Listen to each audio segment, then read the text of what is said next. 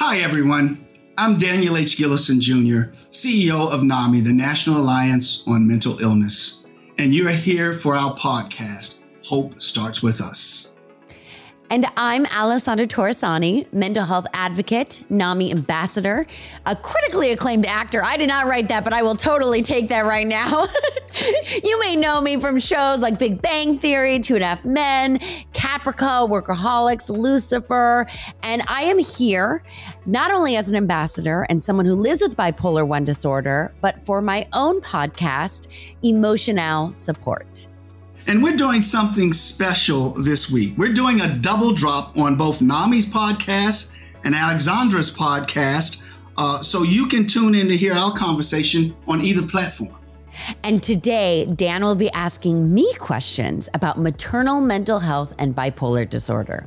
We hope this episode helps in continuing to educate the public, break the stigma, and let anyone else out there going through something similar know you are not alone.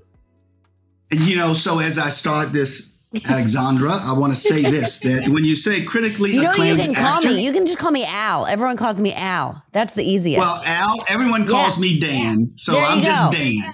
but Al, just go with Al. It's easier. Uh, we we we we just want to start by thanking you so very much for taking your time to be here. Uh, you are a very acclaimed actor, as some of the credits that you've shared with us, and you only shared some. So we we know how busy you are, and we're just so appreciative that you use your platform and lend your talent to us for our platform. So thank you to uh, for being a part of this this conversation. So as I begin, let me set this up a little bit. Yeah. Moms face so much pressure on a day to day basis at every stage of motherhood, even during pregnancy. It can be even more difficult for moms who are already facing mental health challenges, which is something you've spoken about openly. As someone living with bipolar disorder, you've talked about your own internal struggle of wanting to keep yourself safe by taking medication, but also wanting to keep your baby safe during the course of your pregnancy which might have required you to stop taking medication. Can you talk more about what that felt like and was with our audience? And how did you wrestle with these conflicting feelings? Sure.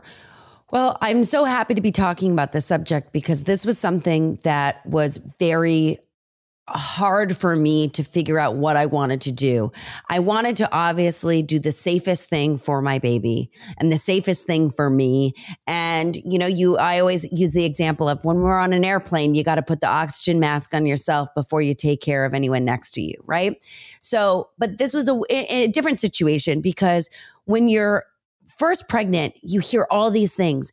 Oh my gosh, you can't have an Advil. You can't have a Pepto Bismol. That will kill your baby. All these really, really scary things are just thrown on you within the first couple weeks of when you find out you're pregnant.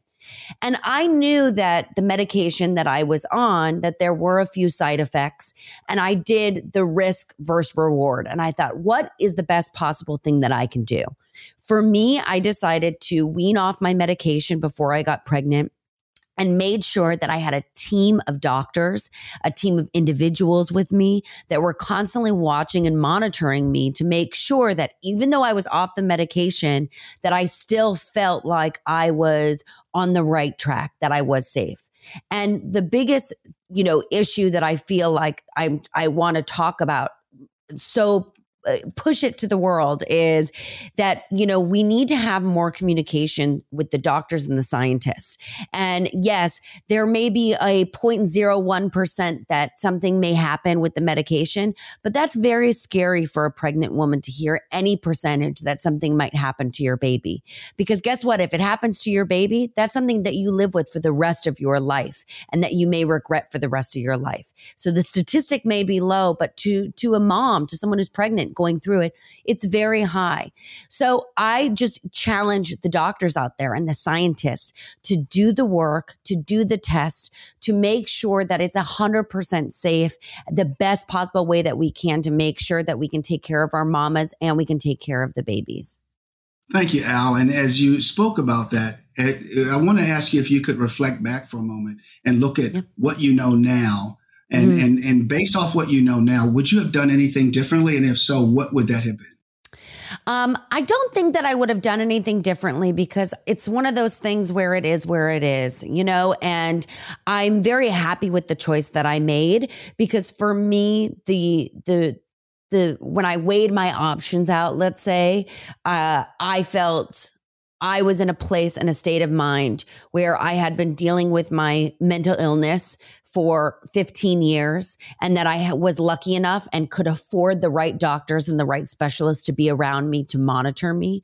Um, but not a lot of women have that opportunity, have those finances. I mean, it was so expensive, Dan, to make sure that I had all the specialists around me. And I was very blessed in that situation other moms are not. Um, and I'm very well aware of that. It is so expensive to be able to take care of your mental health and, and then add a baby on top of it. Um, so, you know, I think that what I recommend to every mom out there is you do the, the, you know, a self analysis, you know, if that means, you know, a lot of moms will get off their medication and then get back on their medication and choose not to breastfeed and say, you know what, I'm going to formula feed because you know what, fed is best. And if I can get back on my medication afterwards, after I deliver, then I'm going to do that. That's the best thing. So there's different things that you can, you know, choose of what am I going to do in this situation? And you really have to do the own personal choice of how can you, you know, take that that risk and and decide on your own. It's the pros and cons for yourself. Yeah, thank you for sharing that and, and and doing the best for yourself and also what you shared about the doctors and the scientists in terms of what they need to bring to the table yeah, and being a part of this collective is very important. So thank you for sharing that. Um, as as I started out saying, uh, there's so much pressure on moms in general. I can imagine that it's hard to balance your own mental health when many often uh, feel so much, many times you often feel so much pressure to prioritize and care for the rest of your family's well being above your own. Mm-hmm. Um, how do you manage that? Um, and what advice do you have for other moms? I mean, moms are, are breadwinners. Moms are navigating, uh, you know, the, the, the, rest of the family and the whole system, sure. and and they're expected to stand everything up for everyone else. Yes. So, what, what what what advice would you have? Take a deep breath. That would be the first thing that I would say, is because it is a roller coaster ride. And whether you have one kid, two kid, three kids, sometimes your husband or your partner feels like a kid at times to you and you just get so overwhelmed by having to take care of everyone. I think the best thing that I learned is I take that moment and I just breathe. Um, I find a way to, um, I'm a big believer in meditation so and, and breath work. So I find that moment to, to take a second. But I think the biggest thing we can do is find a support system. And whether that is family members, whether that's friends, whether that's a support system that you can reach out to, um, even on the internet, just taking an hour to yourself to really T- take that take that break. We all need a break. We're especially moms i think are living on such a high frequency that they're constantly going going going going going that uh, literally a bath for me is is all that it takes for me to reset my mind and and focus and be like you know what? I, I, can i can breathe through this. It's going to be okay. But i think the number one thing that you can do as a mom is find a support system whether that be a family member a friend or if it's a stranger on the internet that is part of a you know a self-help group um, that is the best support that you can have is for yourself to stay strong know, um, Al, you've just you, have talked about some things that are a part of our mantra. We say uh, nothing about us without us. We yes. also say you are not alone. So yes. that you are not alone is a part of what you just talked about in regards to a support system. Don't mm-hmm. navigate this by yourself. Become a part of a support system. And you also said take a moment and breathe and mm-hmm. take a break. Uh, and we, we we we talk about the treadmill. Sometimes you need to get off of the treadmill yes. and just breathe so uh, you you know that it's so important what you've shared, and you've also also spoken very openly about your own journey with bipolar mm-hmm. disorder. Mm-hmm. Uh, can you talk to us about that? What has your personal journey been like? What was it like to receive a diagnosis? And do you feel like there are particular stigmas associated with bipolar disorder?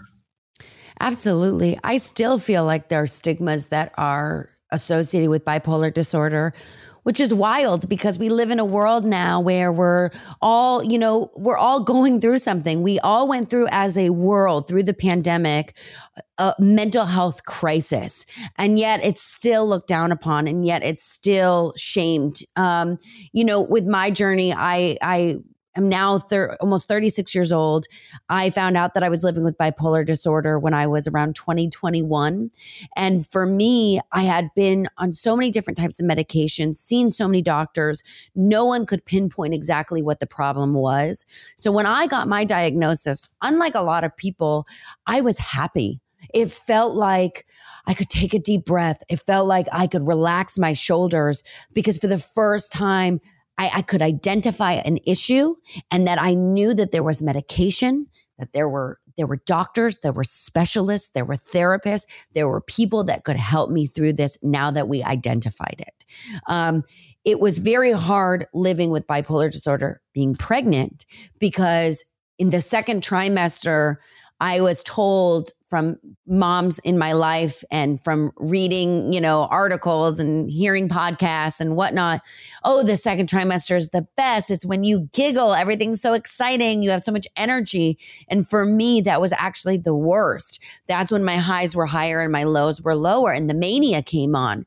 And it was really scary because I didn't feel like I was in quote unquote normal. And I had felt quite normal. Like, this is what a normal woman does. They have a baby. Like, this feels good. And so when I felt out of whack, the only place that I found comfort were in places like Reddit and, and, and you know um, i would say like tiktok finding moms through the algorithm that maybe were living with mental illness that that you know were afraid to talk to other specialist doctors about it at first because it's scary. You don't want someone to take away your baby. You don't want someone to say you're an unfit mom. Um, and that's something that a lot of people with not only bipolar disorder, but mental illness in general struggle with because they're afraid, like, but I need to be perfect. I need to be good for this baby. You know, my brain needs to function, it needs to be fine. And I think what we need to do is come together and say, it is okay if your brain is feeling this way. It is not you as a mom, it is how how your hormones are reacting to the chemical imbalances. Like this is not speaking to to your heart and soul. And i think that that's where people get a little and they get very not a little they get very judgmental. And i found a lot of people on social media as i started speaking about being bipolar and living with pregnant and living with bipolar disorder and being pregnant a lot of people were very judgmental of you're too crazy. You shouldn't have the right to have a child. And these were strangers on the internet and there's always going to be bullies. But you know when you're in a vulnerable state and you hear something like that and you are open and sharing it's very hard to to take that you know over and over and over again.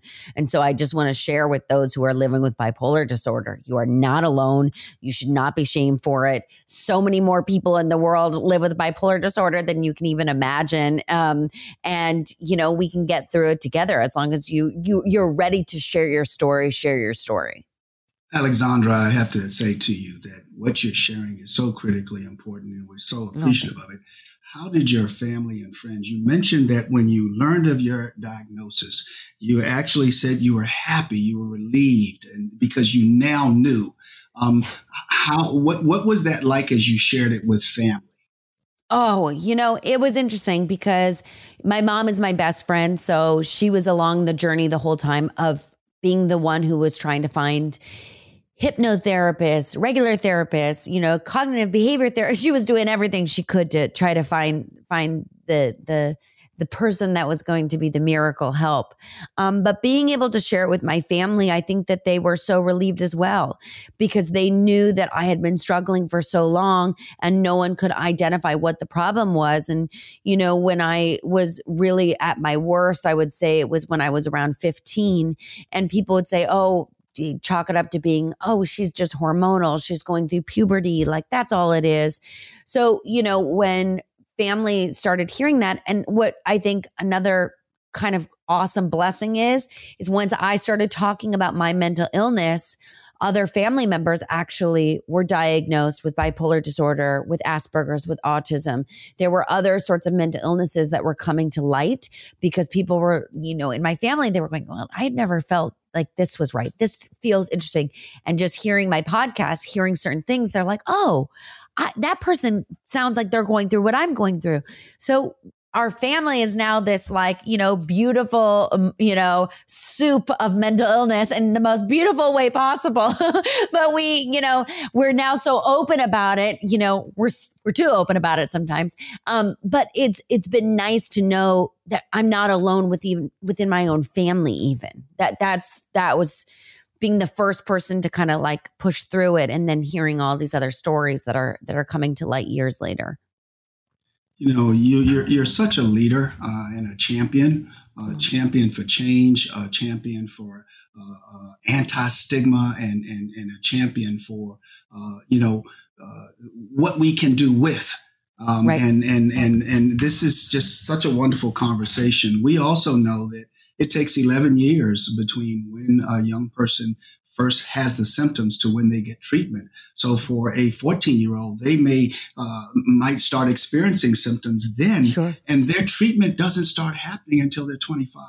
So that, that there's something there in terms of what you just shared, and it's so cool that your mom is your best friend. And I can imagine that as you were anxious, sometimes she was there to support you. So that, that is wonderful. That is wonderful. And um, I also heard inside of what you were saying about the social media and Reddit and some of the other uh, platforms is uh, don't bend to the peer pressure. Uh, no. And, and, and, and, and step up. And that's why support groups are so important. So, oh, it's yeah. so important because just hearing someone's story, even if it's not exactly like yours, there's enough of a similarity there where you're going to be able to take something and maybe someone. There were a lot of women that I, you know, had heard speak about when, who were living with mental illness. Some who didn't discover they were living with mental illness until they were pregnant as well. But hearing certain tips and tricks that they did or that they were able to get through it and they're here thriving and they have a beautiful baby, you know, it, it's it's really it's it's something that that was inspiring and and encouraged me to want to share my story even more because I thought if I could help one person that that was all that I needed to do. So I want to ask you a question. It's not in the script, but I'm going okay. to ask it because I am a father and I have a daughter who's 36. Oh. What is it that a father needs to do uh, as he's navigating this space and helping his uh, loved one? Uh, if, oh if his loved one is is in this situation, uh, you know, in in in our generation, we grew up a certain way we navigate things a certain way. We read things a certain way. In in in, in our world where we know that we want to be both and what mm-hmm. would you say to fathers uh, uh, yeah. uh, that, that, that are in this space and and they want to do better? What would well, you Dan, I'm like tearing up right now because it's so sweet. Because I just think that that's so wonderful that you're even asking, and I think that that is the number one thing. Uh, I don't have a relationship with my father. So for me, just hearing you say that is like, oh my God, how wonderful is that? Like, how blessed is your daughter? That's so incredible. I think that just asking, how are you really? Um, whether your daughter or your, or if you had a son, you know, your child, whether they're pregnant not pregnant, just dealing with their mental health, just dealing with life. I think just the simple question of how are you really, really asking them, you know, just to know that someone cares enough to see how you're doing, to feel how you're doing, I think is the most important thing. But when you're navigating specifically, I feel like, you know, with with a woman that's pregnant, I think there there's something in sharing space without even you know, being, you know, all I don't know the word exactly, but being like a helicopter parent, you know what I mean? Like the the best moments that I had with my mom and with my family was when they just sat there with me, like just being there, just feeling their energy. Um, and you know, if there's those who are in different states or whatever, just a FaceTime, just you know if you're having a tough day if you're pregnant and you're hormonal just knowing that someone is there just sharing space with you i think is so important. And you just feel that that love even if it's across from the phone like there's just so much love there. But i i dan just asking the question you know what can i do? That is just it warms my heart because i think that that's so wonderful. If you can have a parent like you that's just so so beautiful. Thank you. Thank you so much. And I would tell you that uh, what you talked about in terms of uh, we say that we are a collective that we are a community and that's what this is all about is that collective and that yeah. community. People need community and uh, they need to be a part of a collective. You mentioned um, uh, asking someone how are you really doing? And you know we have a book you're not alone the NAMI guide to navigating mental health and at the same time, what we tell people is if you take the time that you to ask someone how they're doing, that means you care about them. So take the time that when they give you the cosmetic answer, then say, okay, now tell me how are you really doing? Let's get past the cover of the book and get into the table of contents and the chapters. Yep. How are you really doing? So thank you for that. That that that was profound. So I would also you know, love to share one more thing that that please. that happened to me with with pregnancy, which I really loved afterwards. I had a, a really rough time postpartum. And one mm-hmm. thing that someone had always recommended asking is asking a mom who's maybe a new mom who had just given birth or a couple weeks, how are you doing? Because everyone always asks like, "Oh, how's the baby doing? Is everything okay?" Like, "Oh my god, well, healthy baby." But but then say, you know, you can always ask that, but then say, "But how are you doing? Are you okay? Are you emotionally okay? Are you physically okay? Is there anything we can do to help you?" Because I know that, you know, like on a baby shower, right? There's the registry of all the things for the baby, but there's never anything for mama. You know, there's never any postnatal care. There's never, you know, w- whatever it may be, there's no care for for the mom. So, you know, always ask a mom, you know, how they're doing if they need anything too because they might need something. That that is that is such a good thing. So um, um, we're we're now um, Al at the end of the podcast, and wanted to. This is the last section, and I wanted to ask you something and set it up like this: the world can be a difficult place, and sometimes it can be hard to hold on to hope. Uh, uh, that's why each week we dedicate the last couple of minutes of our podcast to a special section called Hold On to Hope. Um, and we'd like to ask you what helps you hold on to hope? what helps me hold on to hope? Um, looking in my daughter's eyes, something I never thought I would experience. Honestly, I didn't know if I was going to be able to conceive. I didn't know if I was able to, you know, be a mom living with mental illness. And so when I look in her eyes, I'm, I just see so much hope for the future and hope that by me overly sharing my story all the time to her and her you know she meets all these people in her life that are all in the mental health world. I, I hope that she takes a little bit from this and and learns that she's not alone and that there's always a community and there's always going to be there people there for her for her emotional well-being. That is incredible. And you know it's it's so cool that she has you as her role model. I hope so. so yeah. Dan, is, can I ask you one cool? final question too that I always you, ask my yes, audience? you can ask me anything you would okay. like. So the question I always ask my my um, guests is, "What is your emotional support?" Hmm. My my first and foremost is my best friend and my wife of 41 years is my oh. emotional support. Um, she's my ride or die, and um, um, that's my emotional support. And then from the standpoint of um, how I manage uh, some of my mental uh, um, challenges, if you will, is every now and then I, I go out and uh, I have a group of friends that uh, it's it's about community. So I try to go out and play golf. Uh, with them on Saturdays. I don't care where the ball goes. It's it's about it's about uh, uh, being being with some friends uh, mm-hmm. that um, I can be myself with, and I can say whatever, and um, they won't um, they're they're not judgmental, yeah. um, and it's just therapy. When I get done, I, I feel whole. So it's that, and it's it's my best friend uh, and my and my wife. Oh, I love that. You feel whole, and then hopefully you get a hole in one. oh, hey, one day, one day, one day. Thank you, Al. Yes, that would be that would be wonderful. But uh, uh, yeah, but it, that's that's uh, and then um, I'll um, yeah, and the most important word in the English language for me is dad. When I hear dad, I melt. And my, our children are both adults, but oh. um, you wouldn't know it when when they say the word dad because that's when everything stops. Yeah, um, and and the world becomes uh, very small for me because I'm very focused on whatever comes after that word dad. Sure. So that's oh, it. I me. love that. Oh, yeah. I love it. Yeah. Yeah. So um, thank you for asking that. So as we close out, is there anything you'd like the audience to know or to, to, to remember going forward? I love what you shared about, hey, ask about the mom and, mm-hmm. and, and, and, do something for the mom. You know, everyone thinks about that newborn and, oh my goodness. Uh. So there's some nuggets inside of that. Yes. You also talked about just sitting down and, and, and community. Are there any other nuggets that you'd like to share as we close out?